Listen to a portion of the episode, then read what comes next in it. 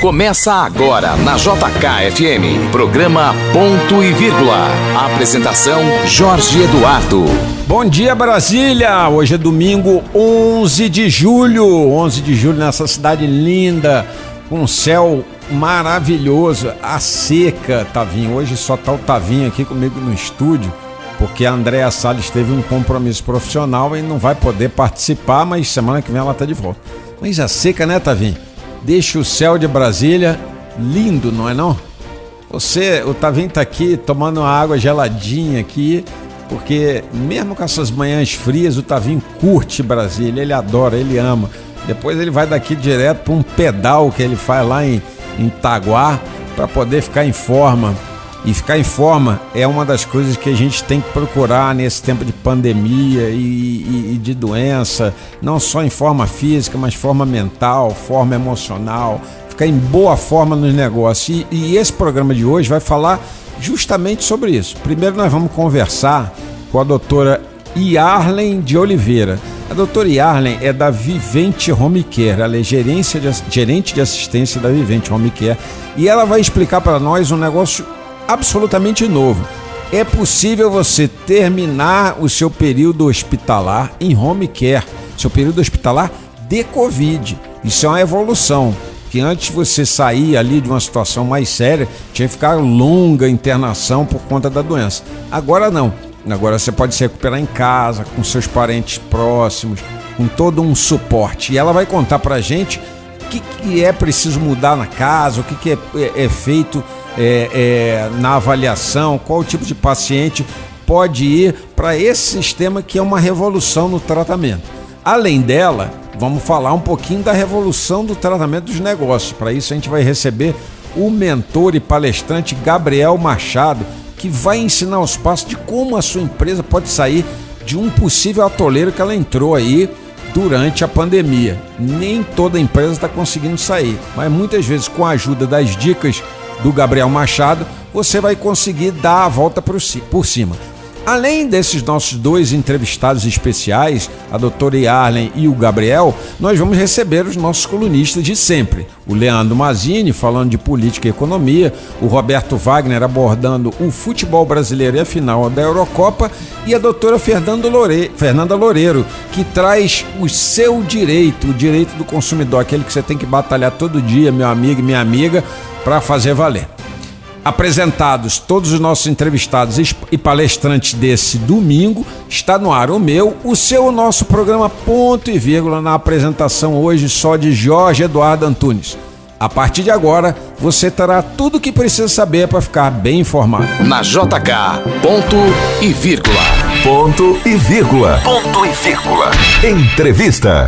Bom, e na manhã de domingo aqui da JKFM, a gente vai começar a nossa mesa de debates e de entrevistas com a doutora Yarlen de Oliveira, ela que é gerente de assistência da Vivente Home Care. E, e, e antes um pouquinho aqui do, do nosso programa, eu estava conversando com ela na preparação para essa entrevista, é, porque e, todos os ouvintes já sabem, ela não sabia ainda, né? Eu fui paciente de, de Covid aí no ano passado. E agora a gente está começando a, a, a, perceber, né, doutora é, Yarlen, que também existe como fazer o atendimento home care é, durante a pandemia do paciente de Covid. Bom dia, explica pra gente como é que é feito isso.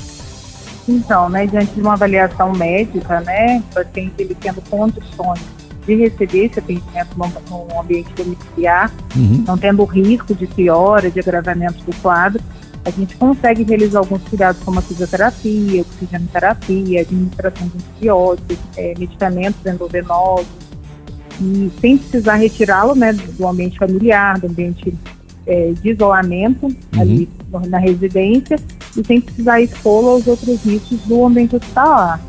É, porque então, é, é, sempre bom lembrar, é, para quem não, não tem o hábito, ou não conseguiu frequentar, ou não teve obrigação ainda de estar dentro do ambiente hospitalar, que o ambiente hospitalar normalmente tem outros micróbios, bactérias que não tem, não está presente na vida é, cotidiana das pessoas.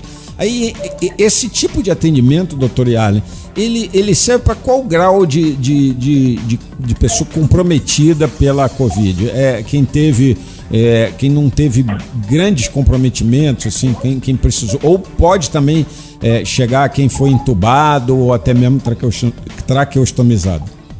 Não, não.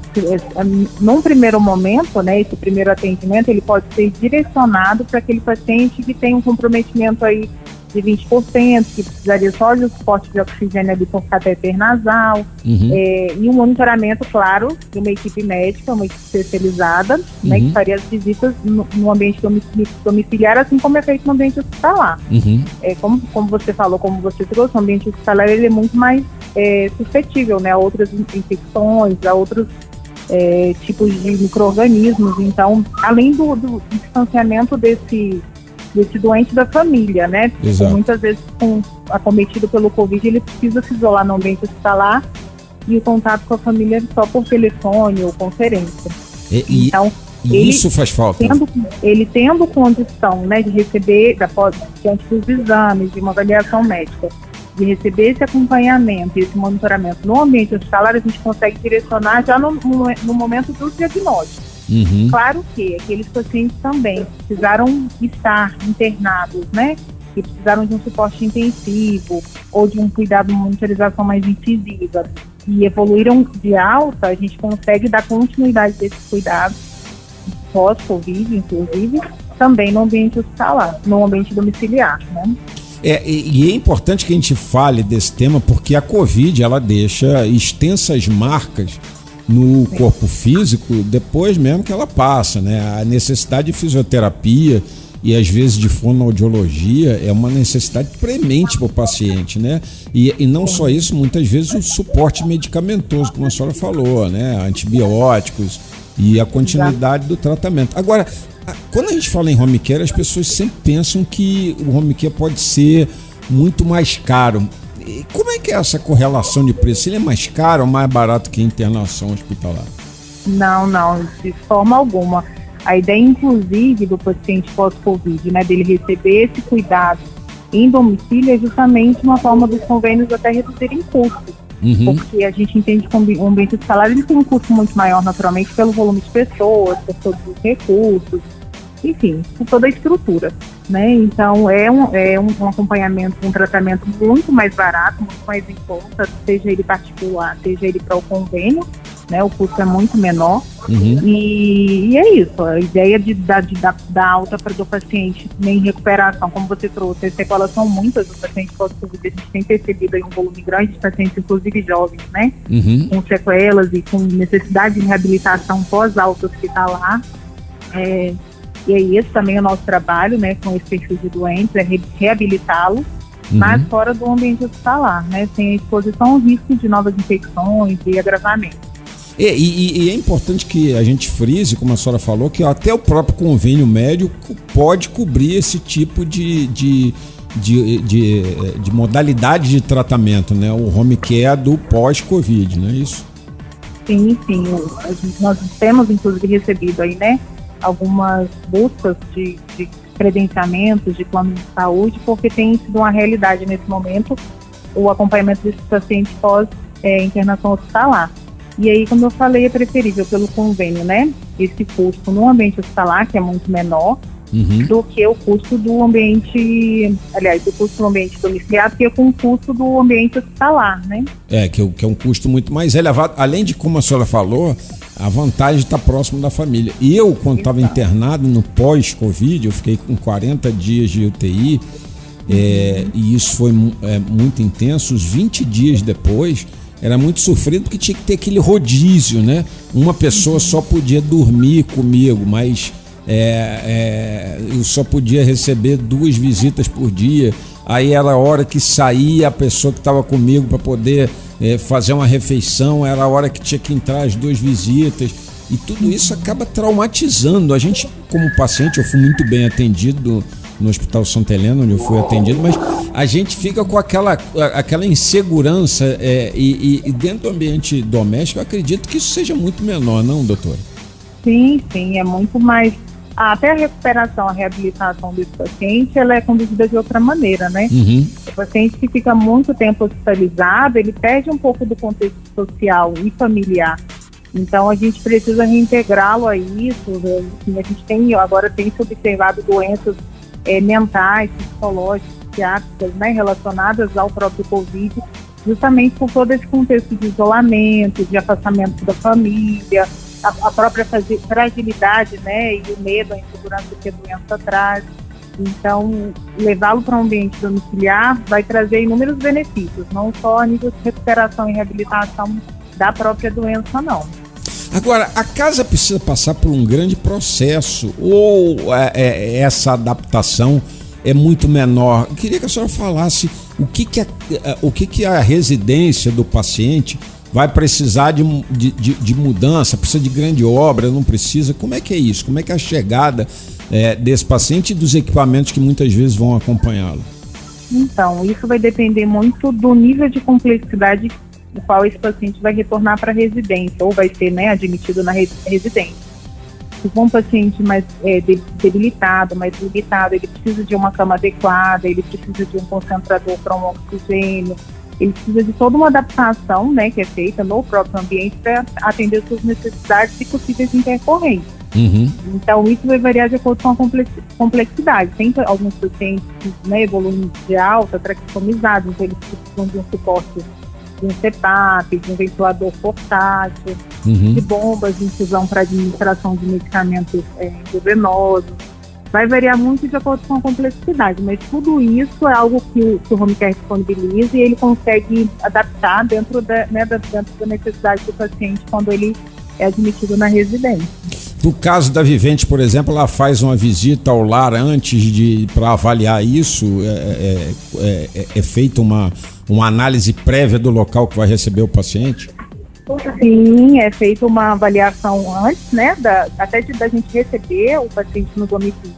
É feita uma avaliação do ambiente, das, das necessidades que foram entendidas de, né, no momento do ambiente hospitalar antes da alta, e a gente faz essa avaliação da residência para conseguir adaptá-la e até para que a gente consiga solicitar todos os equipamentos e materiais necessários. Uhum. E aí esse paciente ele só vai para a residência quando ele tem todo o suporte necessário dentro da casa para atender né, suas necessidades.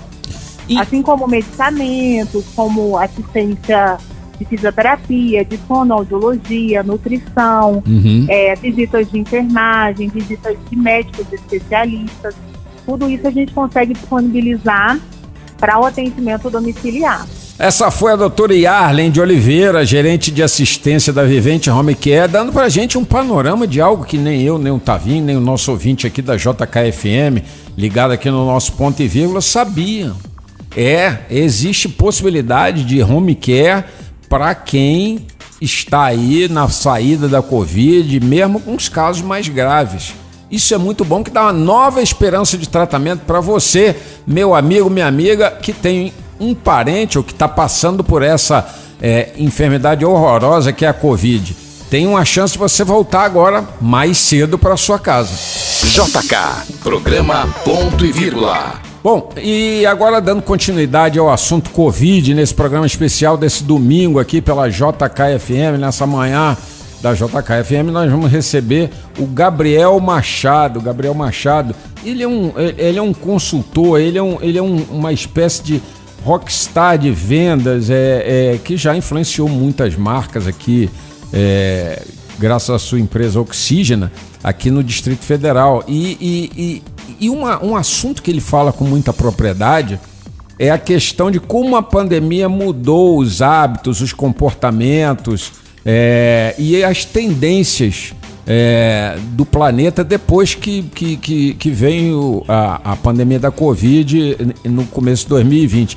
Gabriel, bom dia. Eu queria que você já começasse o nosso papo fazendo uma análise de que mudanças que foram essas que vocês detectaram aí é, no cenário profissional é, mundial e especialmente aqui do Distrito Federal. Fala Jorge, tudo bom, meu caro? Primeiramente gostaria de agradecer aí pelo espaço, agradeço aí também a todos os ouvintes aí que dão essa audiência aí pro, pra, pra JK, uma honra estar aqui com vocês. Poxa, Jorge, então, essa pandemia, né, acabou pegando todo mundo aí de calça curta, né? E, obviamente, a gente já está aí no segundo ano né, da, da, de pandemia e a gente vai observando né, que no mercado algumas adaptações elas já são muito importantes. Antes mesmo da pandemia, o que a gente percebia é que uma, é, existe, existe uma tendência né, de mudança no próprio perfil de comportamento das pessoas em função do advento tecnológico da, e também da sociedade que a gente vem desenvolvendo, né? E uma das coisas que dá para a gente perceber muito forte, assim, já era uma tendência, mas agora, pós-pandemia, acredito que isso vai se agravar, vai se intensificar muito, é que, por exemplo, quando você olha é, o mapa né, do ensino superior, você já via que a perspectiva para os próximos 10 anos era que 50%, cerca de 50% das instituições de ensino superior no país iam fechar as portas. Por que, que isso está acontecendo? Porque as pessoas começaram a perceber que a velocidade de mudanças às quais o nosso mundo tem passado, ela é tão drástica, ela é tão impactante, que muitas vezes você passa quatro, cinco, seis anos numa universidade, dependendo do curso, uhum. de repente o que, o que, você vai estar tá vendo nos últimos anos de formação é, vão, vão, vai, ser um, vai ser um cenário muito diferente do que você começou vendo nos primeiros semestres da universidade. Yeah. Então você vê uma tendência mundial aí de, por exemplo, empresas como Google e IBM já estarem contratando profissionais para áreas estratégicas das empresas sem ter o pré-requisito do curso superior. E essa leitura, quando você traz ela para o mercado, já vê um impacto muito forte em várias outras coisas. Uma outra tendência muito forte né, do, dos mercados é que aquele esquema de trabalho, né, de bater o ponto, bater o cartão das 8 às 18, também é uma tendência a cair por terra. Agora a gente vai perceber que a maior tendência é que as pessoas elas comecem a ter mais de uma fonte de renda e que elas se pluguem né, a alternativas profissionais que consigam permitir que elas tenham renda. Então o que, que vai começar a acontecer? O movimento empreendedor no nosso país ele é um movimento que vai acontecer de uma maneira muito intensificada, né? Assim, eu acredito que o brasileiro é um povo empreendedor por natureza, porque a gente é criativo, né? Lembrando que ser empreendedor, né, o que eu costumo dizer, não necessariamente é um sinônimo de ter uma empresa, né? Ser uhum. empreendedor é uma atitude, é uma filosofia de vida, né? Ou seja, tem a ver com criatividade, tem a ver com dar boas soluções. Inclusive, existe o intraempreendedorismo, né? São pessoas que promovem iniciativas, projetos dentro das próprias empresas que trabalham e sim são essas pessoas que levam transformação, que levam realmente as suas empresas para um novo patamar. Você mas, falou uma é, coisa muito. Desculpa te interromper, Gabriel, mas. Eu, eu, eu, eu não resisto. É, é, é, a mudança da questão educacional. Porque, veja, havia no Brasil aquela necessidade da formação superior em detrimento da formação técnica e profissional. Ou seja, a gente é, empurrava a massa de estudantes brasileiros para adquirirem de qualquer forma um diploma de, de curso superior. Quando a gente olhava lá para fora Estados Unidos, Europa, outros países é, é, de economia forte, não existia essa síndrome do doutor, como eu acho, essa necessidade de você ter 500 milhões de universitários num país. É, é, porque acaba faltando mão de obra e às vezes talento corporativo para quem ficou nesse meio do caminho é, por várias questões. É, e aí você coloca, como você colocou, que é, é, não se sabe mais o que fazer. Que, que alguém que está, um, um, um, um, ouvinte nosso da JK, que está tá agora naquela indefinição, está no meio da faculdade, foi é, é, atingido pela pandemia, está em home office, o que, que ele pode fazer, o que, que ele deve procurar nesse momento para se qualificar mais profissionalmente e, e, e ter menos preocupação com o diploma superior, na tua opinião? Poxa, Jorge, excelente pergunta. Você trouxe um tema que eu também compacto muito com essa sua visão. É, o que, que acontece? Tem um mantra, né, uma, uma frase, uma máxima que eu gosto muito, porque eu acredito que ela traduz muito isso daí, né? Que é o seguinte: você não é pago pelo que você sabe, você é pago por aquilo que você é capaz de fazer. E essa máxima ela já muda muito e traz um pouco dessa visão, como você mesmo falou. Às vezes você vai para economias que tem um pouco mais, que são um pouco mais fortes, um pouco mais desenvolvidas na Europa, Estados Unidos, você vai perceber exatamente isso. Pessoas que não necessariamente têm um alto nível de formação acadêmica, mas elas têm um alto nível de produtividade no que quer que elas façam. Então uhum. elas conseguem ter especificidade para serem produtivas. E isso faz com que essas economias sejam mais competitivas. O que eu falaria hoje é o seguinte, olha, eu estou falando isso enquanto uma pessoa que tem um estudo, né? Eu sou formado em relações internacionais, isso. fiz MBA em marketing, depois fiz um MBA em, em em gestão empresarial. Hoje eu faço pós-graduação em rock, como você falou, né? As pessoas me apelidaram aí, assumi com muito carinho esse apelido de rockstar das vendas. Porque eu acredito que é muito isso, né? É, De ter presença de palco, ter presença de espírito, né? Fazer a diferença onde quer que a gente passe, deixar a nossa marca.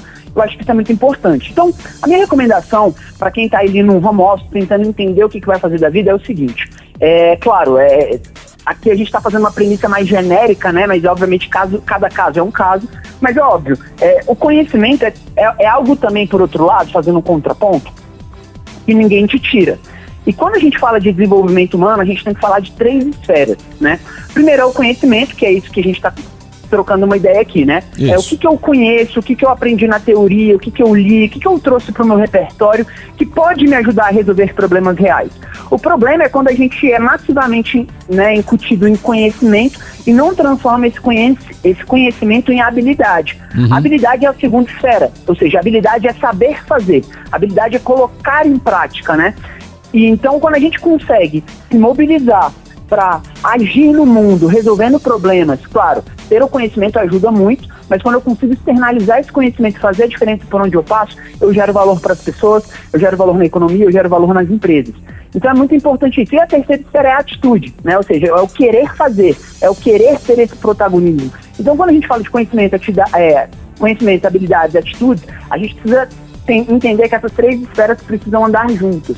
Mas só a título de curiosidade, tem, uma- tem algumas literaturas que dizem que a atitude é baseada ali, obviamente, em vários estudos de personalidade, de pessoas que tiveram êxito na vida, sucesso e, e- destaque profissional, eles perceberam que 60% do sucesso dessas pessoas era porque elas tinham uma atitude coerente. Ou seja, elas elas estavam disponíveis para encarar desafios, elas tinham um nível de resiliência maior do que né, a média para poder, enfim, se frustrar, passar por um projeto que deu errado e ter força de vontade para se reinventar e tentar novamente. Então a atitude é muito importante. E conhecimento e habilidade é o que vai nos proporcionar isso. Então o que, que eu olharia? No futuro do trabalho, a tendência, né? é, E o que, que eu chamo de tendência? Tendência é algo que cada vez mais vai se inclinar para aquele caminho, né? Perfeito. Moda é algo passageiro, né? A, Uhum. gente, a gente viu aí vários movimentos no mercado, né, Jorge? Isso. É, por exemplo, lembra do, do- da, do- da moda das iogurterias? Teve Sim. Yogo Bell, Yogo Blue, Yogo... Teve Yogo tudo, né? Agora não tem yoga nada. Não tem yoga nada. Você quer ver um outro movimento que foi bem baseado em moda? Lembra das paleterias mexicanas? Também. Também teve um boom das paleterias, aquilo é moda. E Ou seja, graças o a mercado- Deus a gente voltou a tomar sorvete e picolé. né? e voltamos a tomar sorvete de colé, perfeito. É exatamente isso. Então, o que, que a gente percebe? Que a moda, claro, a gente precisa considerar, é, a gente pode se aproveitar né, daquele boom, daquele mercado, enfim, daquele nicho, mas é passageira, ela vai e volta, né? Uhum. Inclusive, a, mo- a moda pode passar e depois ela pode voltar num outro momento, né? Exato. Eu tava vendo esses dias, até por uns clientes que a gente atende, tava voltando a pochete, cara. Dá pra acreditar que a pochete, que era algo ali anos 80, talvez ali início dos 90, tava voltando do seu ponto de vista de moda. Pois ok, é. tá tudo bem, voltou e tudo mais. Mas a ideia é que é cíclico, uma hora acaba. A tendência é um pouco diferente, porque ela é uma inclinação. Então, uma das coisas que a gente vê, por exemplo, home office. Home office é uma inclinação. Por quê? Porque as empresas estão percebendo que, óbvio, se elas tiverem bons processos, se elas tiverem né, uma boa estrutura interna, elas conseguem se adaptar e aí, enfim, proporcionar mais qualidade de vida. Porque para para pensar, né, dependendo da região de Brasília que você mora, né, do DF aqui, e de onde você trabalha, pode ser que você passe 40, 50 minutos no trânsito, se não for mais, por É dia, verdade. né? É. Agora imagina na semana, você pegar cinco dias de semana, com o quanto que a gente consegue, quanto que a gente consegue, por exemplo, é, economizar e ter tempo para nós mesmos, né, nesse cenário, é, se a gente juntar tudo isso, né? Então, essas mudanças, elas são estruturais. E o que que eu vejo? Os jovens, eles precisam tentar perceber como é que eles conseguem abrir novos flancos, novas estruturas para conseguirem vender, se destacar, ter sucesso e, obviamente, principalmente, demonstrarem atitude onde quer que eles passem. Eu acho que isso é o mais importante nessa, nesse novo contexto. E você falou agora uma coisa que eu também concordo muito, que o home office é uma tendência. Ou seja, você forçosamente, uma boa massa de trabalhadores que até dezembro de 2019 atuavam corporativamente dentro de um escritório, com um computador físico, uma secretária, ou é, sem secretária, mas nu- nu- numa sala com seis baias, esse pessoal foi transferido para dentro de casa, continua trabalhando e às vezes dando um rendimento melhor. É, a nossa co-apresentadora, como eu expliquei na abertura do programa, não vai estar aqui com a gente essa semana, a Andréa Salles, ela experimentou uma, uma, uma, um ganho de produtividade de 23% na empresa dela, só com a adoção do home office, né? É, sem contar a disponibilidade do pessoal, etc. e tal. Essa, essa, você vê também que essa tendência do, do, do, do home office é, é, é uma tendência que veio para ficar e que cada vez vai ser menos trabalho presencial e mais trabalho à distância?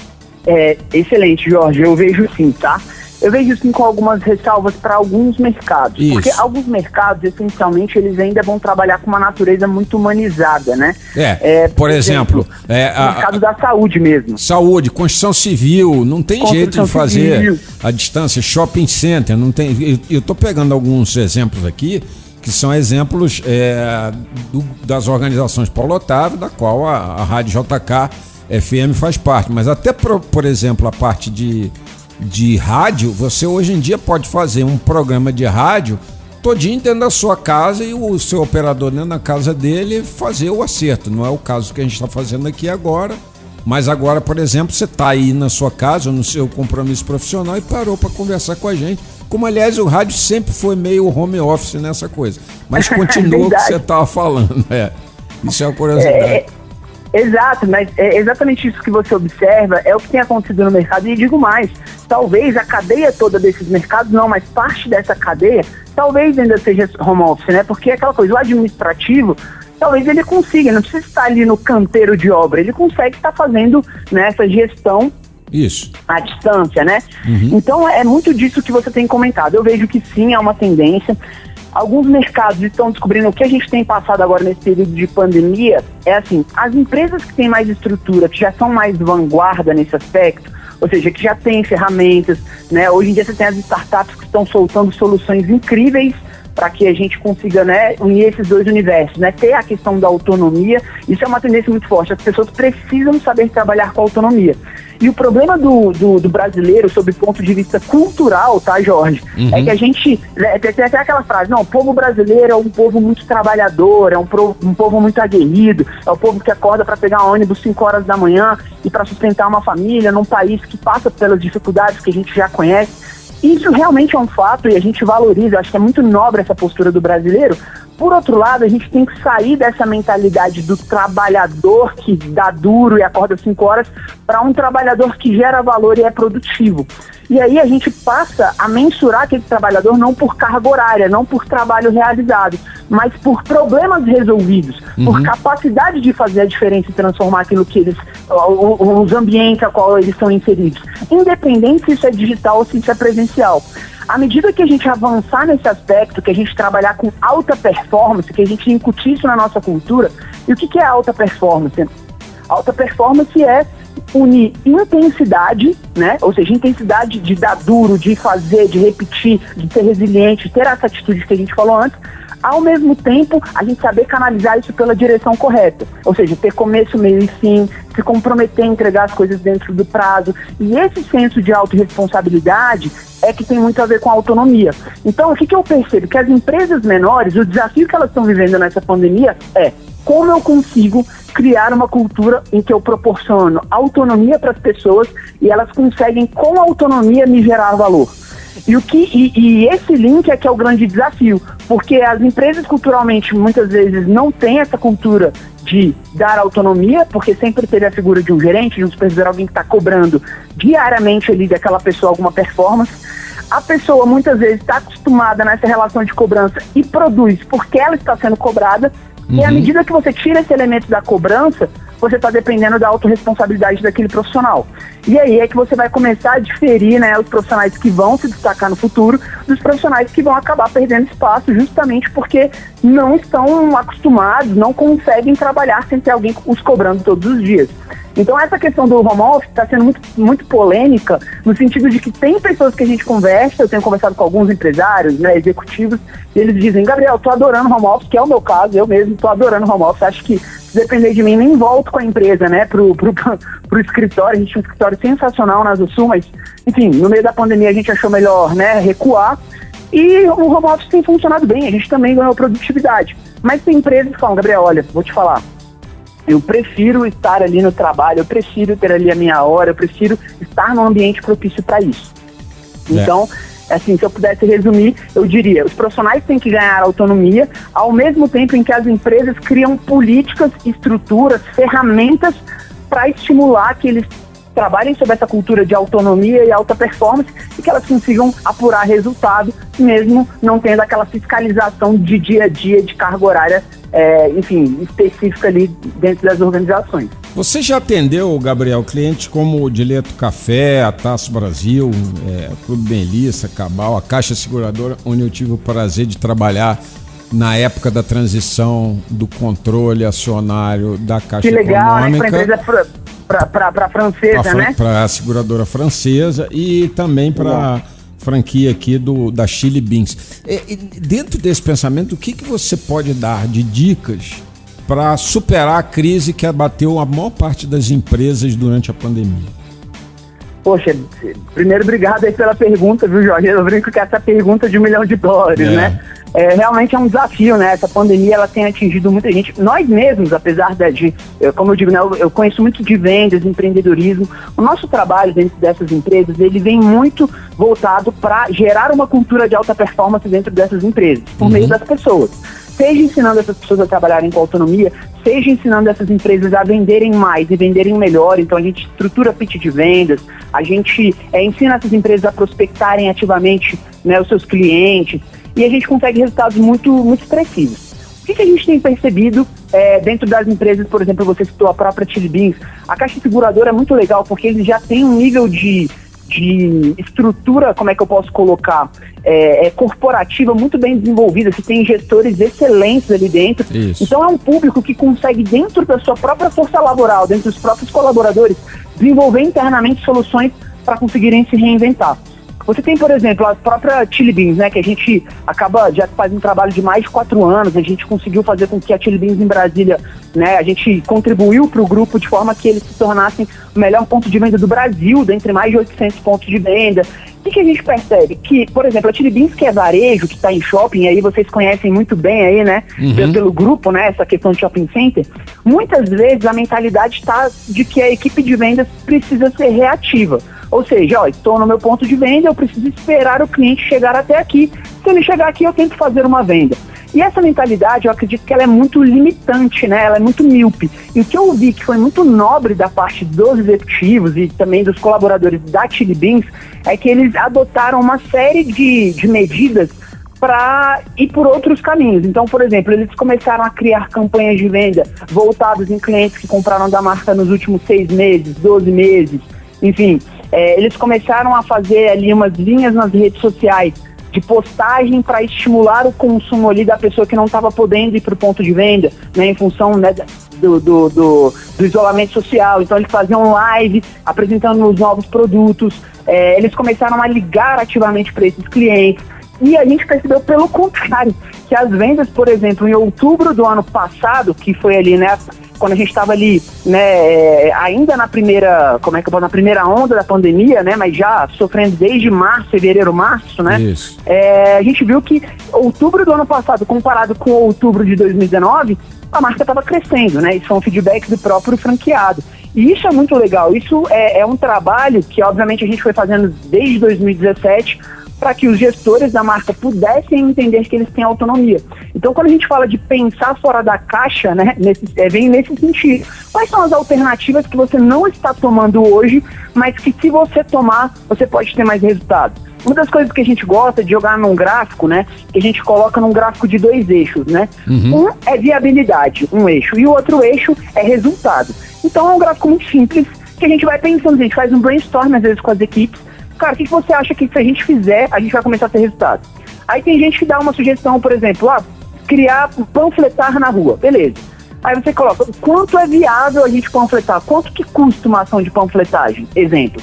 Ah, enfim, é um custo mais, é, mais, é mais enxuto, é viável de implementar, enfim, é só mandar para uma graça, criar uma campanha e colocar um promotor na rua fazendo isso. Beleza, agora o quanto de resultado será que a panfletagem vai dar? Pois a pessoa é. posiciona aquilo no gráfico. Agora, quando ela pensa, nossa, é, vou pegar todas as pessoas que eu fiz uma venda de grau ou óculos de, do solar, enfim, e vou tentar perguntar para essa pessoa se o grau dela não atualizou. Se esse ano ela já foi no oftalmologista, ela comprou da gente aqui, um, mandou fazer uma lente há 18 meses, vou ligar para ela de novo que talvez esteja na hora dela atualizar isso. E aí eu vou dar uma promoção, vou falar que ela foi cliente nossa, a gente tem uma condição especial para que ela volte no ponto de venda.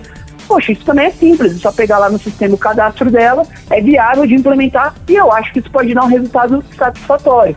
Então, esse tipo de iniciativa começou-se a ser adotado pela marca e a gente começou a ver que os resultados começaram a se alavancar. Então, é, o que a gente sempre diz é cada negócio vai ter, obviamente, seus próprios desafios, mas esses próprios negócios também conseguem, obviamente, é, encontrar soluções que sejam ali mais disruptivas e que tragam é, resultado para essas empresas. É, é isso que a gente normalmente busca quando a gente vai desenvolver um trabalho em parceria com essas marcas. Ou seja, meu amigo, minha amiga que tem seu negócio aí e está penando um pouquinho, as dicas estão aí e você pode pegar com o Gabriel Machado e contactar ele pelo site da Oxigena Negócios, oxigenanegócios.com.br. Gabriel, queria te agradecer muito esse bate-papo aqui na manhã de domingo pela JKFM. Obrigado, querido. Poxa, obrigado demais, Jorge. É uma honra. Posso deixar aqui só minha rede social para o pessoal também me claro. encontrar lá, às vezes pelo Instagram? Arroba Rockstar das Vendas. Ou arroba Oxigena Negócios, Oxigena, O-X-I-G-E-N-A, Negócios, tudo junto. Estou à disposição, Jorge. Conte comigo, meu querido. É uma honra estar aqui com vocês. E a gente trabalha muito ajudando a empresa a terem performance em vendas, a gente faz recrutamento e seleção, cliente oculto, a gente tem muita solução legal para os empreendedores da cidade. A gente é uma marca daqui de Brasília que tem muito orgulho de ajudar todos esses empreendedores a terem sucesso. Obrigado pelo espaço, Jorge. Nada, vamos bombar. Vamos bombar todo mundo que é aqui de Brasília. Um abraço, Gabriel Machado, ele que falou, falou agora com a gente aqui sobre negócio, sobre como reconstruir os seus negócios. E direto do Gabriel, nós vamos falar com o Mazini. Na JK, ponto e vírgula. Ponto e vírgula. Ponto e vírgula. Para entender a notícia.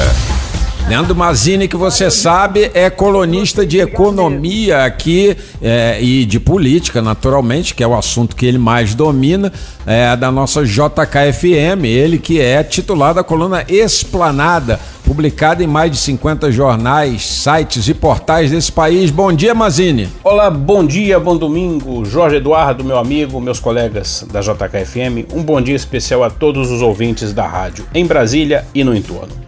O presidente Jair Bolsonaro deixou nas mãos dos líderes neopentecostais o lobby no Senado para aprovação do advogado-geral da União, André Mendonça, ao Supremo Tribunal Federal.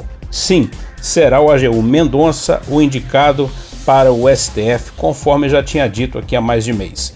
Bolsonaro, no entanto, não vai interferir junto à base governista. Prometeu indicar um terrivelmente evangélico para atender a bancada cristã. E só. A missão agora é com a bancada evangélica, os donos das igrejas que apadrinham Mendonça. Eles têm mais poucos dias ou semanas até a agenda da sabatina no Senado. O ministro Marco Aurélio Melo, que abre a vaga, está se aposentando amanhã, segunda-feira. Mas André Mendonça continua com rejeição de parte do Senado e ganha, assim, em corpo um plano B para o presidente. A indicação do juiz Mirko Gianotti ele é evangélico, membro da Igreja Batista, lá no Rio, e com um diferencial: ele é chancelado pela Associação Nacional dos Magistrados Estaduais. Pode ser um plano B para Bolsonaro caso Mendonça seja reprovado na sabatina. Eu pessoalmente acho muito difícil. O AGU hoje não é essa unanimidade no Senado. Seu padrinho, presidente Bolsonaro, está muito em baixa popular mas Mendonça deve ser aprovado para o STF, mesmo por, é por maioria apertada ali na sabatina, creio eu. Agora, há um outro ingrediente, gente, na vindoura disputa presidencial do ano que vem. Quem for eleito presidente terá direito a indicar no mínimo mais três ministros até 2026, o fim do mandato, porque outros ministros vão se aposentar em breve nesse período. Então, meus caros ouvintes, a disputa do ano que vem é eleitoral e também judicial. Tamanho o poder que o STF exerce hoje no país, nós todos já sabemos. E a escolha passa pelas mãos do presidente da República, claro. Um outro assunto aqui hoje é que o PTB, Partido Trabalhista Brasileiro, que tem aí o Roberto Jefferson como mandatário, né, o ex-delator do Mensalão, o PTB virou um, um, assim um ninho de denunciados aí no caso de ajuda aos Bolsonaro, digamos assim. O PTB corre para filiar o máximo de celebridades para a disputa do ano que vem. O mais recente é o artista baiano Emerson Mitochou. Ele foi um dos presos pela Polícia Federal acusado de ataques ao STF. Outra estrela, digamos assim, será o deputado federal Daniel Silveira, que, pelo andar da situação, está prestes a perder o mandato. Daniel Silveira é aquele que fez um vídeo, um bolsonarista que fez um vídeo atacando o STF, chamando ministros para briga e, e, conseguiu brigar, mas com gente maior que ele, né? Porque foi afastado da Câmara e está prestes a perder o mandato aí. Foi preso, inclusive. Está em casa de tornozeleira. Está com mandato suspenso pela própria Câmara dos Deputados. Dos militantes bolsonaristas investigados pelo STF e APF e que cumpriram medida restritiva com a tornozeleira, quase todos foram abrigados no PTB e serão candidatos ao Congresso Nacional. O Oswaldo Eustáquio, aquele blogueiro, filiou-se ao PTB pelo Paraná, deve disputar o Senado. Tem esse Emerson Mitochou da Bahia, Daniel ativista aqui do DF, Arthur Castro do Rio de Janeiro, Renan Souza também do DF. A caminho do PTB está também a Sarah Winter, aquela ex-feminista agora católica, praticante, quase freira ela vai se filiar ao PTB por São Paulo, interior de São Paulo, para disputar uma vaga na Câmara Federal. A conferir se essa turma aí com esse barulho todo vai reverter toda essa confusão que eles fizeram em votos Vamos ver na disputa do ano que vem. E segue a novela da vida real. Um grande abraço a todos, até domingo que vem. Tá certo, esse foi o Leandro Mazini, titular da coluna Esplanada, falando aqui no nosso programa Ponto e Vírgula da JK FM. E na sequência do Leandro Mazini, quem chega, quem me chama aqui, dizendo que tá chegando, tá chegando aí, é o Robertinho. Na JK, ponto e vírgula. Roberto Wagner, você sabe, é titular aqui do nosso espaço esportivo no programa Ponte e Vírgula e também no canal Fute Mesa Redonda. E hoje tem, na verdade, um jogão para ele falar, que é a final do Eurocopa entre Itália e Inglaterra e também o Campeonato Brasileiro. Não é isso, Robertinho? Bom dia. Muito bom dia, bom dia, bom dia, bom dia, bom dia, Jorge, amigos ouvintes da JKFM, meu povo, minha pova, meu galera, minha galera, minha nação, minha galáxia inteira ligada aqui na JKFM nessa manhã zona de domingo, cheia de bom futebol pra gente acompanhar. O Jorge falou bem aí, tem Eurocopa, mas hoje, Jorge, na verdade nós temos três clássicos. Para quem não sabe, final da Eurocopa, claro, Itália e Inglaterra, um jogaço às 4 horas da tarde, mas temos outros dois clássicos e eu já vou adiantar aqui quais são: Juventude e Atlético Goianiense, Cuiabá e Ceará pelo Campeonato Brasileiro. Não, você não está doido mas é a verdade, porque nosso futebol é isso aí. Enquanto tem final de Copa América, final de Eurocopa, tem também jogaço. Vou repetir: Juventude Atlético Goianiense às 11 da manhã daqui a pouquinho. E um pouco depois do jogo da Eurocopa, Itália e Inglaterra, nós vamos ter Cuiabá e Ceará, tá? Para quem tiver interessado em jogo bom, bom mesmo, tá aí os dois clássicos. Mas vamos falar da pelada Inglaterra e Itália, meu amigo. O que não falta é tradição aí nessa final de Eurocopa. A Itália, tetracampeã mundial. A Inglaterra, com uma geração que há muito tempo não tinha.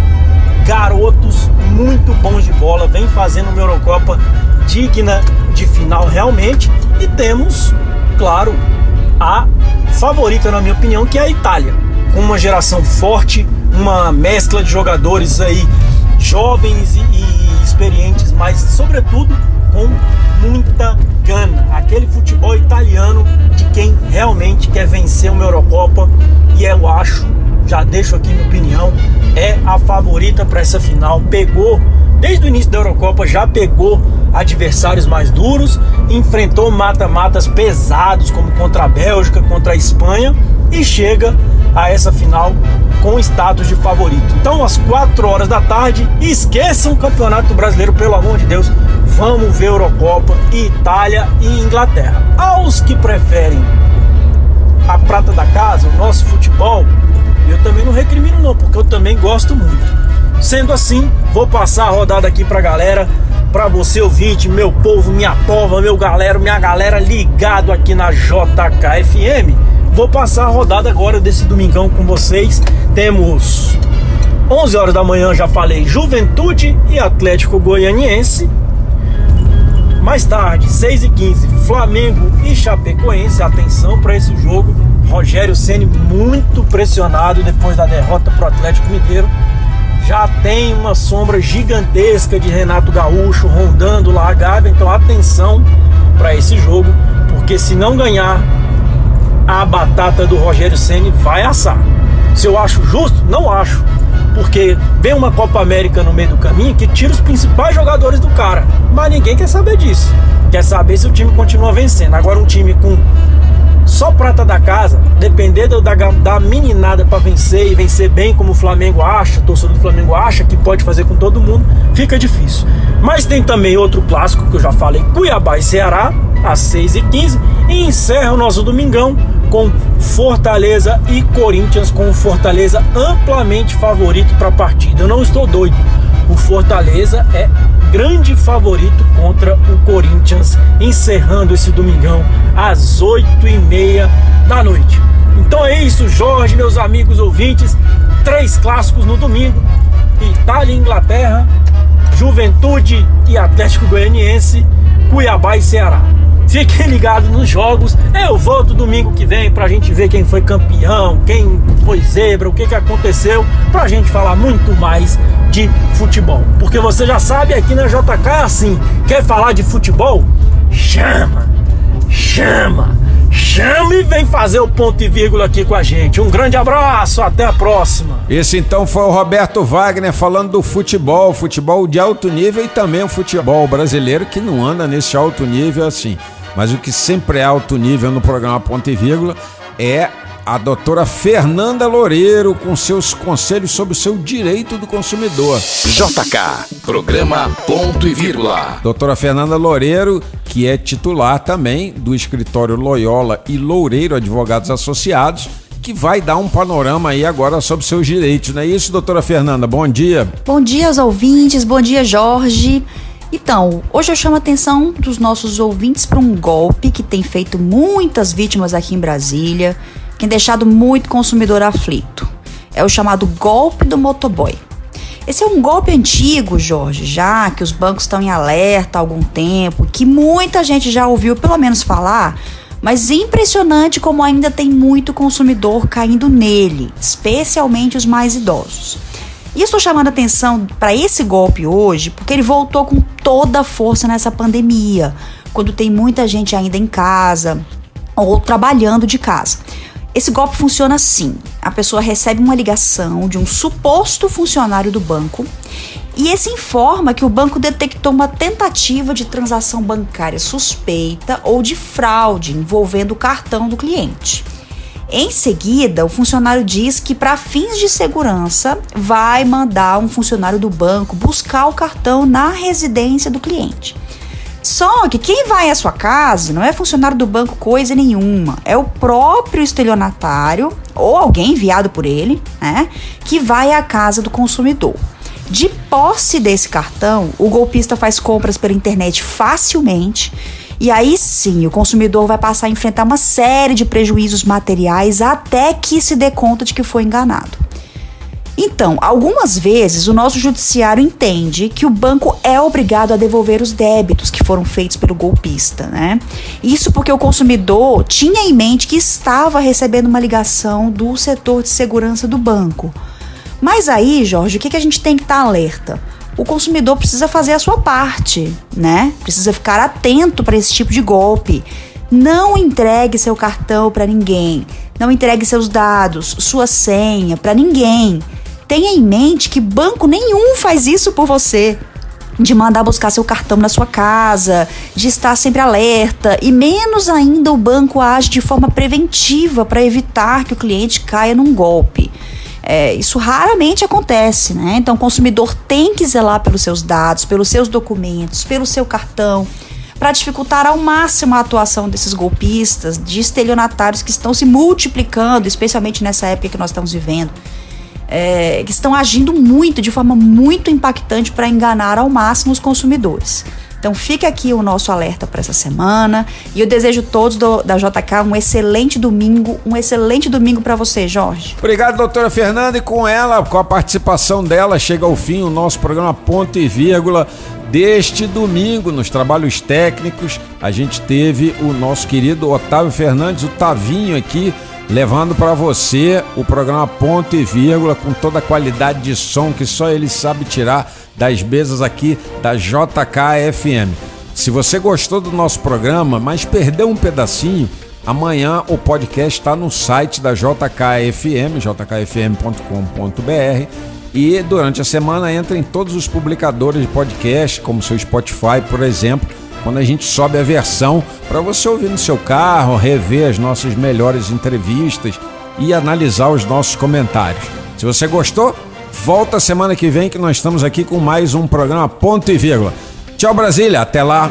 Você ouviu programa Ponto e Vírgula. De volta próximo domingo às 8 da manhã.